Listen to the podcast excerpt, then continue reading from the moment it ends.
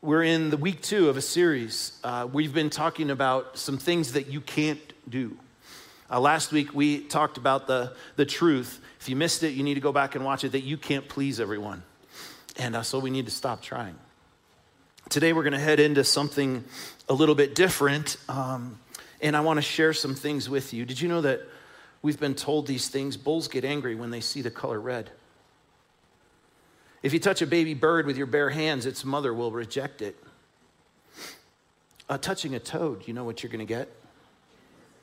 Warts. Yeah. We only use 10% of our brains.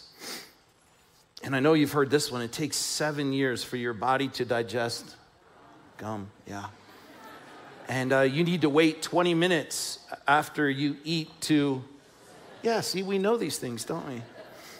And if you get stung by a jellyfish, you need someone to pee on you, right? Yeah. We've heard all of these things before, haven't we? We know all this stuff. And so here's, here's the deal. You ready for this? None of those things are true. Not one of them. Not one of Do you feel like you've been duped right now? Uh, when I read this list, I felt like I've been duped. Uh, what actually triggers the bull's anger, they've proved this, is movement, not color. What? Neurologists say that humans use virtually every part of their brain, and most of their brain, our brains are active all the time. According to the Mayo Clinic, this is bad news. If you swallow gum, you can't digest it. It actually has to make its all the way out. And according to the Cleveland Clinic, the proper way to treat a jellyfish sting is with hot water. And I know someone right now is like, no way. Not only is uh, using urine ineffective treatment, but it can even worsen the sting. And when we read these things and we, we learn these things, we're thinking, gosh, like this is not cool. Like I've been duped. And, and you're like, oh, that's not cool. Well, I mean, but here's the deal. Here's what I'm really afraid of. I'm afraid that it's not just on these things that we've been duped, that it's on some things that matter much more. And so today I want to talk about something that I believe our spiritual enemy, who we've talked about before, who wants to kind of meddle his way into your life, distort and, and kind of twist truth to really mess up our lives and our relationship with God. He's, he's on this mission to steal, kill, and destroy. And we talk about this a lot because he wants to ruin your life. And I want to stand with you on guard against what the enemy wants to do. So we talk about this a lot. His lives, they're going to hurt you. And when he manipulates the truth, his plan is to destroy you. And so we have to know what he's up to. So last week we started this series, and, and uh, we know our enemy has this, this propensity to twist the truth and jack with our minds and our hearts and our understanding of God. And our goal during this series is to know how to identify a few of these things that we've believed, hook, line, and sinker sometimes. And so last week we talked about you can't please everyone, and this week is very important because we've fallen for this one. And it's not going to be something that you haven't heard before. But the reality is that we've allowed the enemy's twisting of truth to impact our lives, and so we need to talk about it. And so here's what we're going to talk about this week you can't ever be good enough. You can't ever be good enough. And here's what's interesting uh, this is true. And it's something that likely you've heard someone say before, but our enemy wants to distort our understanding of this to the point that it will have seriously negative consequences in your life and in your relationship with God.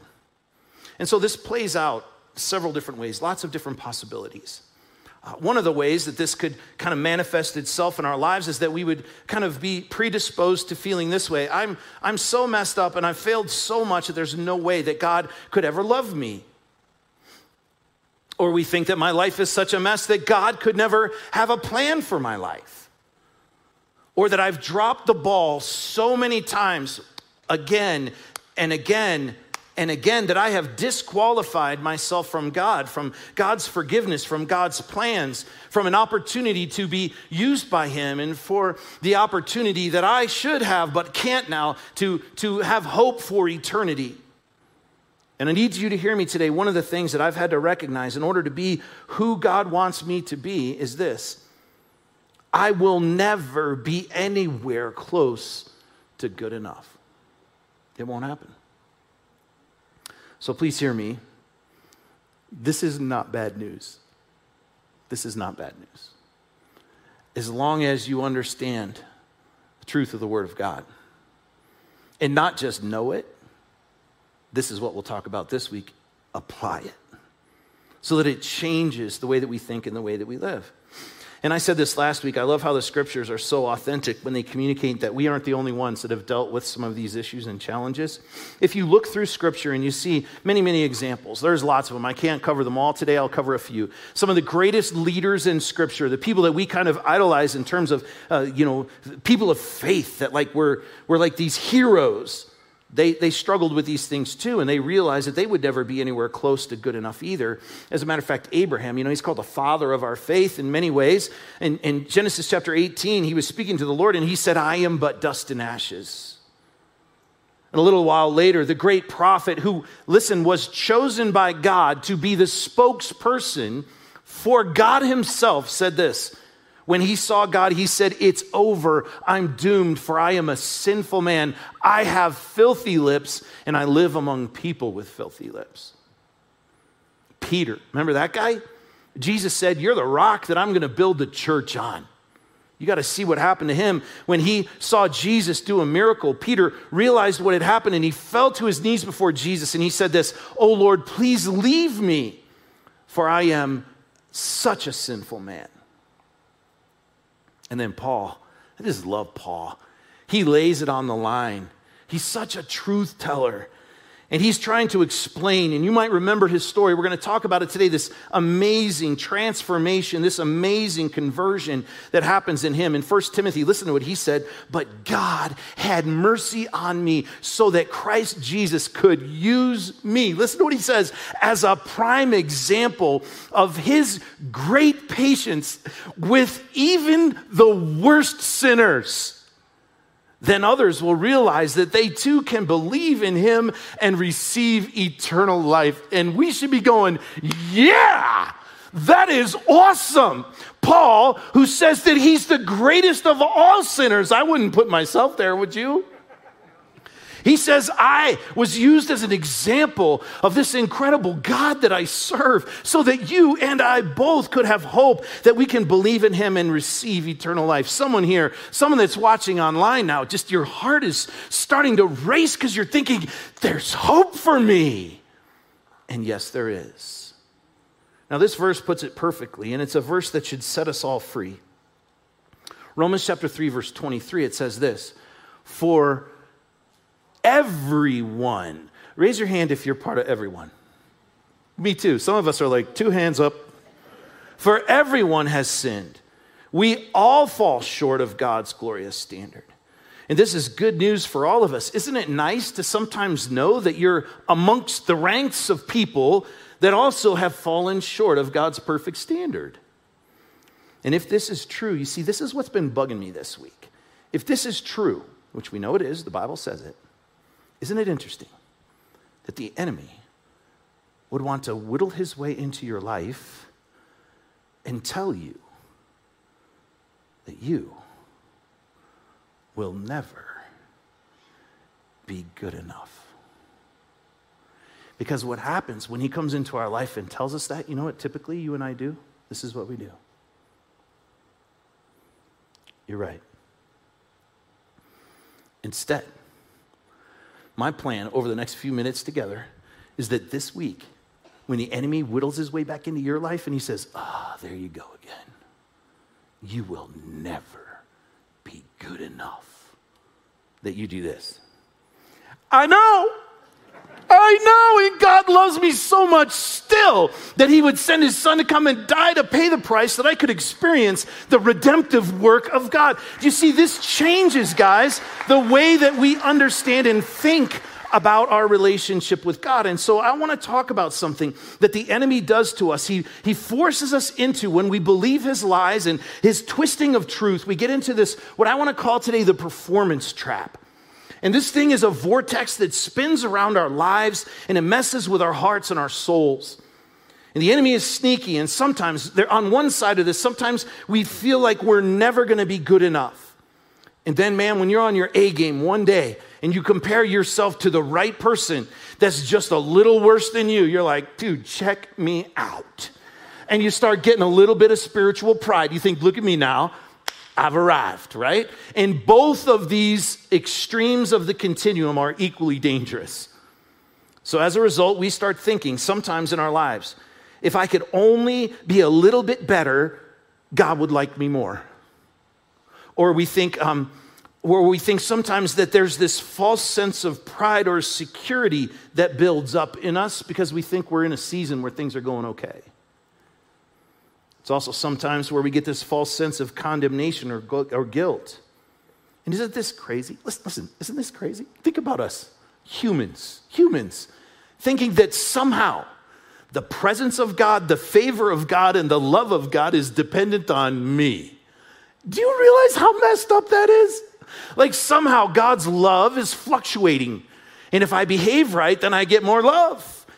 His, his love for me, his favor on my life is somehow dependent upon the way I behave, what I do, and what I don't do. And somehow that can change God's love. The audacity for us to think that that possibly could be what controls God's love as our behavior blows my mind.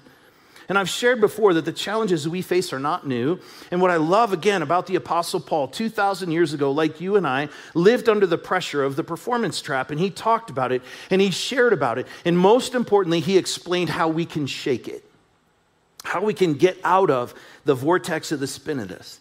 Now, before I jump into this passage, I need to explain kind of what's taking place before I read this passage because it's a very interesting one. And so, you know, Jesus has come and he's taught and it ended the old way of doing things. The old dispensation is done.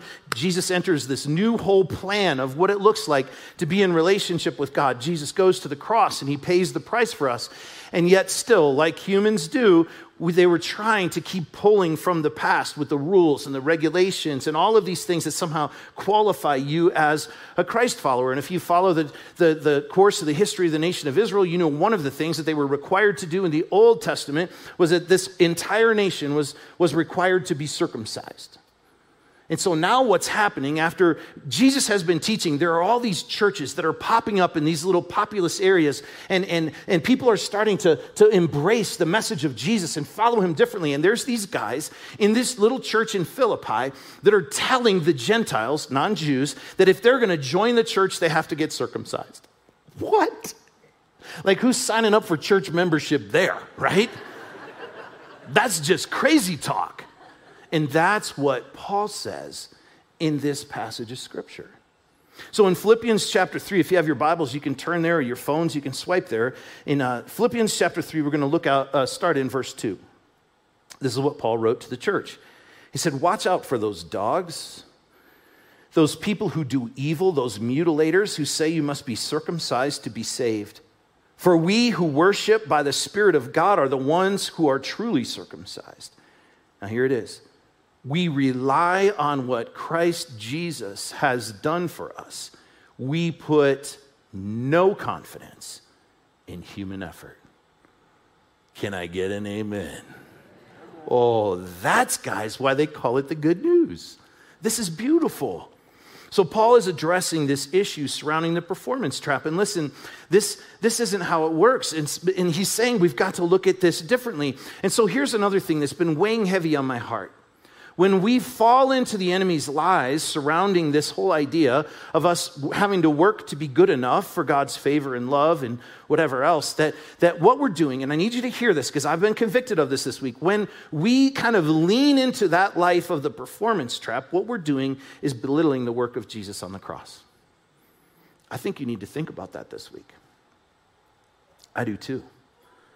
Because sometimes I think, gosh, if I can just behave better, if I can do better, if I can perform better, then all of a sudden I'm going to be in better, better graces with God. And see, when I do that, I'm putting what Doug does ahead of what Jesus did. And that doesn't seem like a good idea to me. So when we live life this way, we're basically living in complete disregard and uh, actually in opposition for God, for, for, of God's redemptive work. So Paul's going to walk us through what you might call his his resume here of righteousness, and it's pretty impressive. Starting in now in verse 4, look what Paul said. Though I could have confidence in my own effort, if anyone could, Indeed, if others have reason for confidence in their own efforts, I, he says, have even more. Listen, now here he goes. I was circumcised when I was eight days old. I'm a pure blooded citizen of Israel and a member of the tribe of Benjamin, a real Hebrew if there ever was one. In addition to that, listen to what he says I was a member of the Pharisees who demanded the strictest obedience to the Jewish law. I was so zealous that I harshly persecuted the church. And as for righteousness, I obeyed the law without fault. And listen, I know some of that stuff we don't get because we're not living in the same time when Paul wrote this. But for the people that were reading what he just wrote there, they would be like, dude's got chops. He's like spiritual giant. His life is all put together. He's from the right tribe and he's a Pharisee and those laws just follows him with such great order. Legit credentials. These people would have been wowed and they would have been impressed by what he wrote there. But here's what you need to see. It continues. Look at verse 7. I once thought these things were valuable. What, here's what he's saying I once was caught in the performance trap. But now I consider them, what does he say? Worthless. Well, why? Why would they be worthless? Because of what Christ has done. Yes, everything else is worthless when compared with the infinite value of knowing Christ Jesus, my Lord. I want you to remember that last sentence there because this is the kicker. He says, everything is worthless when compared to the infinite value of knowing Christ Jesus, my Lord. We're beginning to gain a new perspective here. We're beginning to see some things that perhaps we didn't know before. And then he continues and he says, For his sake, I have discarded everything else, counting it all as garbage, so that I could gain Christ and become one with him. Look what he says I no longer count on my own righteousness through obeying the law. Rather, look what he says I become righteous through faith in Christ for God's way of making us right with Himself depends on my behavior. Is that what it said? Depends on my performance?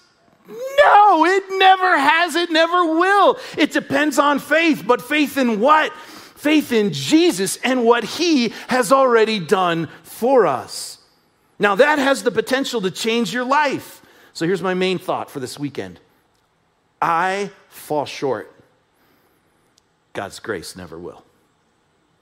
You could personalize that because we're all going to fall short, but God's grace never will.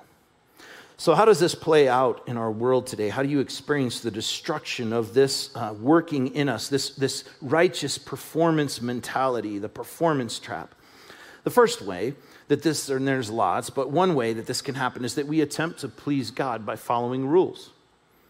And uh, that plays out in some interesting way. You know, you think, well, you know, if I, I, I feel good about God and God must feel good about me based on what I do.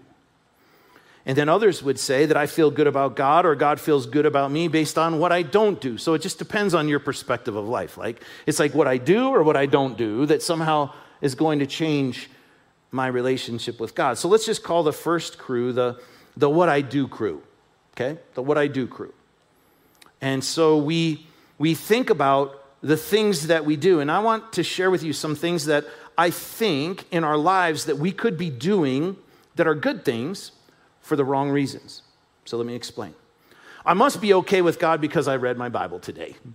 So he's looking down from up above, and I opened my Bible and I read my Bible, and so God's happy with me today. Is that the way this works? Now, is reading your Bible important? Absolutely. But just reading your Bible doesn't make you right with God.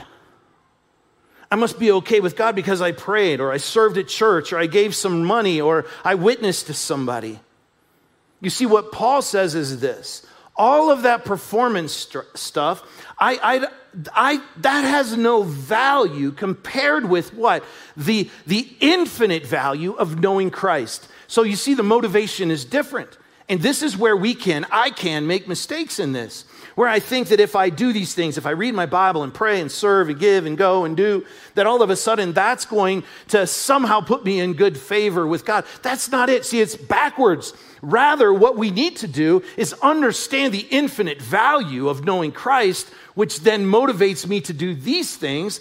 Not that I think somehow my performance is going to change the way God sees me. Some other people, they're going to try and justify their relationship with God based on what they don't do. So let's call that the I don't do crew.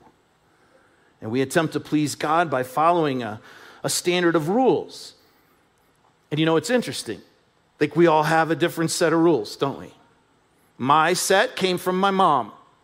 I don't know where your set of rules came from.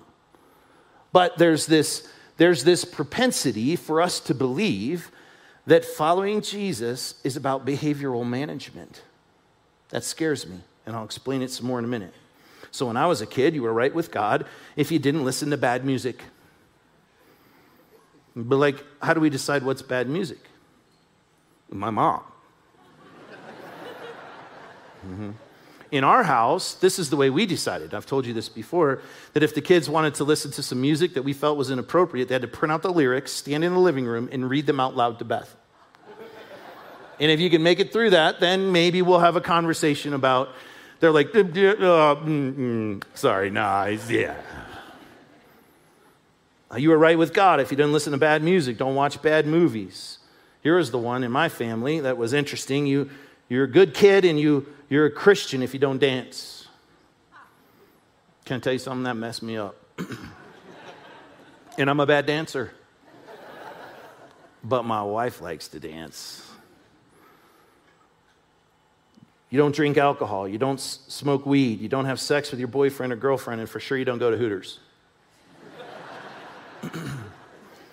and listen, I'm not trying to belittle any of these things or speak down to them because I, I do believe we need to live our lives differently. But I, I believe we need to live our lives differently for the right reason. And this is, this is what I'm talking about this weekend. So, parents, can I talk to you for just a second? I think sometimes we use religion, we use relationship with Jesus as a motivation to change our kids' behavior, and that's what we're most concerned with. And I'm afraid that we're completely missing the boat. Because loving Jesus isn't about good behavior, it's about loving Jesus. And if we can help our children to understand what Paul just said, that there's infinite value in knowing Christ if we make that the priority and not behavioral management, then all of a sudden, out of the overflow of a heart that's impressed with the infinite value of knowing Christ, guess what happens? The behavior changes. But it's for the right reason. Can you listen to a guy who's made some mistakes with that?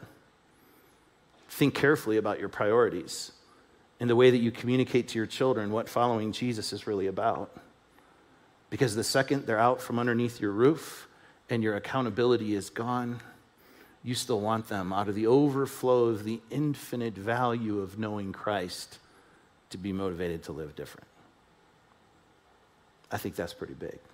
Can you see how the performance trap can, can cause all kinds of issues in our lives? We attempt to please God by following some standard of rules. This, when we're doing good, we feel good and we feel close to God. When we aren't doing good, we feel bad and we feel far away from God. Isn't that crazy that we would actually think that somehow I have the ability to mess with the omnipresence of God? That's so crazy that somehow my behavior pushes God away. No, he's everywhere. He's you know who's got a different perspective when God feels far away? Got news for you. You, me. He's right there with us. His love is so encompassing, it doesn't fluctuate based on our behavior.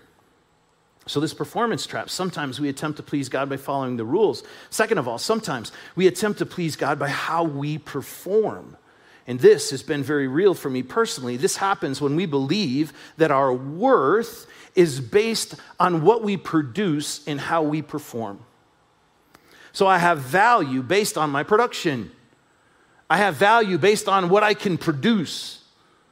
And that's embedded into our minds in so many ways. As little kids, we feel value when mom and dad say, Good job, because we produced good grades.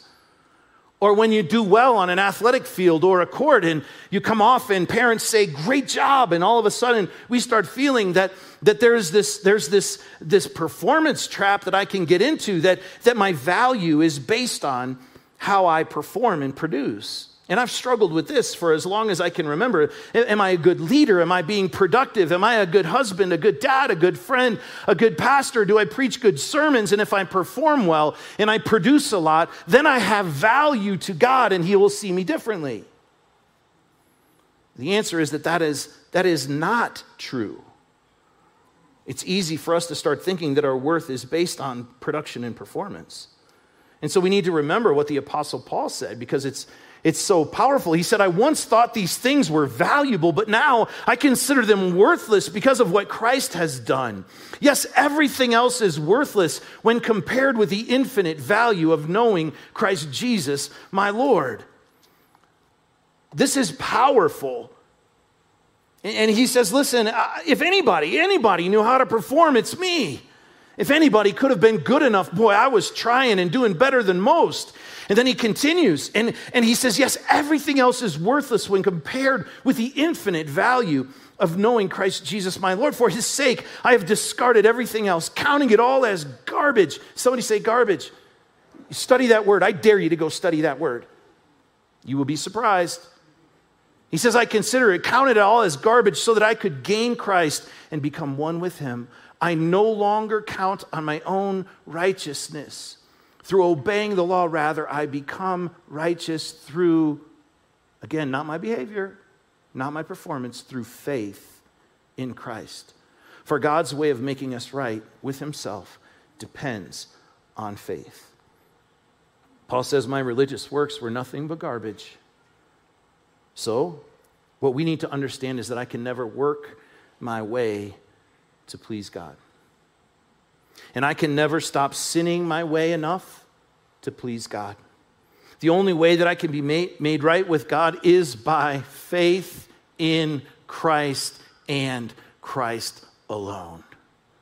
That's it. Nothing more, nothing added. I fall short. God's grace never will. It's not Jesus plus good works. It's not Jesus plus religious effort. It's not Jesus plus not sinning, it's Jesus plus nothing. That's it. The only righteousness that we have comes by faith in Christ.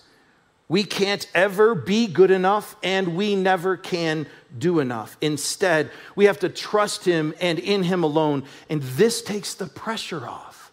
This gives us new perspective.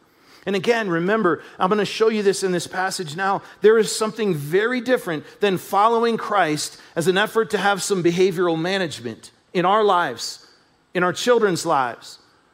Or there is this difference between understanding that infinite value of knowing Christ and out of the overflow of knowing Him, that changes who we are and how we live. Changes everything. So the Apostle Paul is talking to one of these other churches that he was involved with, the church in Galatia. And he says this in Galatians chapter 1. Listen carefully. He says, God chose me and called me by his marvelous grace. Then it pleased him to reveal his son to me so that I would proclaim the good news about Jesus to the Gentiles. Did you hear what he just said there? Check this out. Paul says, God chose me and he called me because I behave well. Is that what he said? Did he say that God called me and he chose me because I have lots of potential for the cause of Christ? Is that what Paul said? No. What did he say? He said, He called me and he chose me because of his marvelous grace. Someone in this room needs to hear that today. And someone that's worshiping at home right now needs to hear that too. Because this is the game changer. Because when the enemy works his way into our lives and we begin to believe and get caught in the spin of this performance trap, we get this all out of perspective. The key to all of this is that it's by his marvelous grace. That's it. His marvelous grace is motivated by the depths of His love for you, not because of how you perform, not based on how well you behave, but because you have value to Him.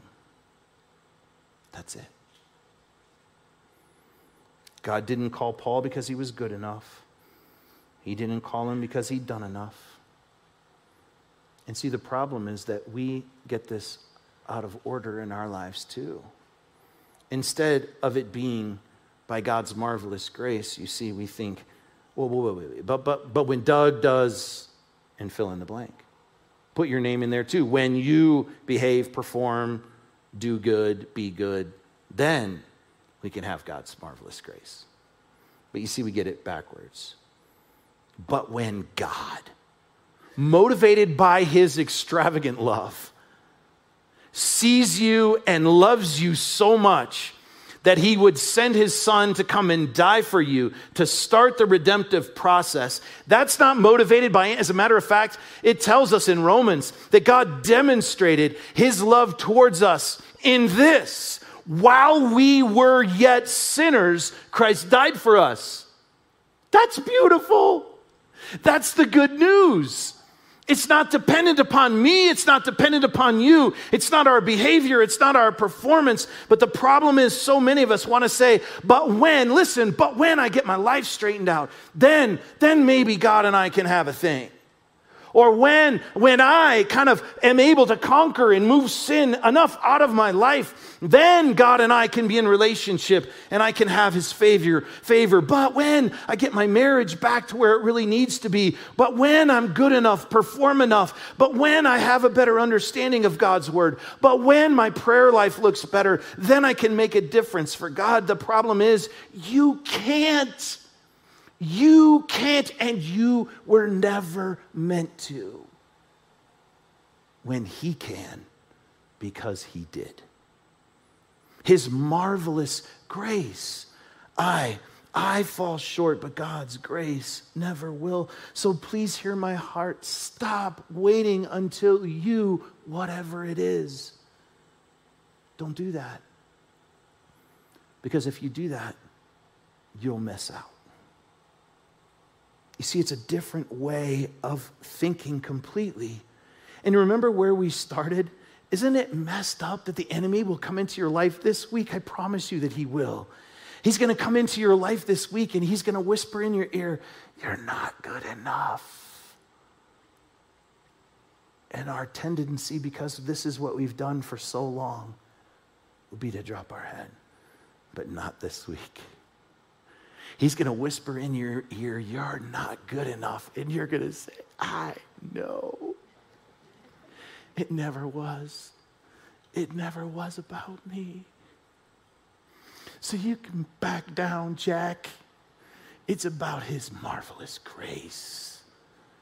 I don't deserve it, but he somehow, in the way this whole thing works, loves me in spite of my brokenness, loves me in spite of my mess. And there's nothing that I could do to deserve this. It's just marvelous. So it's not up to you to try and do it because it's already been done. And it doesn't matter what other people think. It matters what he thinks. And he's madly in love with you. Not because you're good at behaving, because he loves you. And so this week, our assignment is to be aware of the enemy's tactics when he comes in and tries, tries to twist. Isn't this crazy? This is called the good news. And this is what the enemy tries to mess with our heads and our hearts on. That's why it's called the good news. Jesus did what you couldn't. And so this week, when the enemy comes in and he tries to trip you up and you catch yourself getting caught in this performance cycle, remember this statement. Remember this. Stop trying to live for his approval. Instead, start living from his approval. It's a completely different way to think. And out of the, the, the, life source of his marvelous grace and the depths of his love, you and I then become different people. We will live different because we're marked by his love. We will end up behaving differently because we're marked by his marvelous grace. That's the way God wants this to be. And for someone that's here today, you need to understand what Paul said. There is infinite value in knowing what we're talking about today. Infinite value. You have to know Christ. And He's not waiting for you to clean it up. He went to the cross before any of us had anything cleaned up. So, starting today, we're going to fight back against that enemy because he wants to mess with your mind and he wants to jack with your heart. And he wants you to think you won't be worthy. And here's the deal none of us are worthy. But his marvelous grace is a gift that's extended to you. Will you bow your heads? I know there's someone listening to my voice today, maybe in this room, perhaps it's someone that's worshiping with us online, and uh, you've been fighting this for a long time and you've been caught in this performance trap because of uh, what you've been taught, perhaps, or maybe it's uh, maybe just thoughts that you have that the enemy's just working his way in your life, and and you think I have no right to be in relationship with God because my life is a mess and I'm it's full of sin and yuck and I don't perform well and I wish I did. There's no way, there's no way that God could love a, a guy like me, a gal like me. And I need to stop you today and tell you that if you've believed that, you've believed a lie.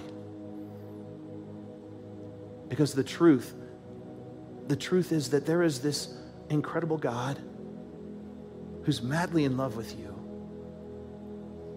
that loves you so much that he would send his son to come and die for you. And the only way that this can be described is marvelous because it's not deserved or earned. And if that's you and you're listening to my voice today, I'm praying that you're feeling this, this, this excitement just kind of beginning to, to rumble in your soul. Because you're believing perhaps for the first time there's a chance for you to be in relationship with the creator of the universe that loves you, and you're right. And the only thing that you need to do is say yes to his wonderful grace accept this incredible gift. And if that's you and you're ready to make this decision, just pray with me. Just say these things. Just say, God, I, I don't have this all figured out. And I know I've fallen short, like that verse Doug read earlier said. I've fallen short of your perfect standard, but today I thank you that you love me so much that this wonderful grace that we've talked about is a gift that's being extended to me, and today I accept it. I ask you to forgive me. I ask you to give me a fresh start to understand what it means to live in the victory of this love and this grace that you have for me. Lord, help me to stop living in this performance trap. Help me to identify the enemy's lies and live uh, not, not in some effort, kind of trying to please you, but rather live out of the abundance of knowing that I already have your approval. And Lord, I pray that for all of us in this room today. The enemy's good at twisting truth, he's good at telling us lies. And so we make this decision today. Will you open your communion elements? We make this decision today to be reminded of this marvelous grace together. At Plum Creek, we practice what's what we call open communion, which means it's not about church membership, it's about this relationship that we're just talking about in our in our walk with Jesus. And so today, will you hold these elements in your hand? And today, can we corporately ask the Lord to forgive us for somehow thinking that our behavior is what's going to make us right with Him? Our performance. Father, we ask you today to forgive us because we would never want to belittle what you've done on the cross. And today, Lord, we stand before you in awe of your marvelous grace. Will you help us this week to live from your approval, not for your approval? Will you help us this week to identify that whisper of the enemy as a lie and remind him of your marvelous grace? We thank you for your body that was broken and your blood that was shed. Will you take the bread? And the cup. You stand to your feet. We're going to worship together. And we're going to pray this right now in this moment that God wouldn't be pleased because we stand to worship, but that He would be pleased because today we stand in awe of the way that He's made a way for you and I to experience that wonderful grace. Let's worship together.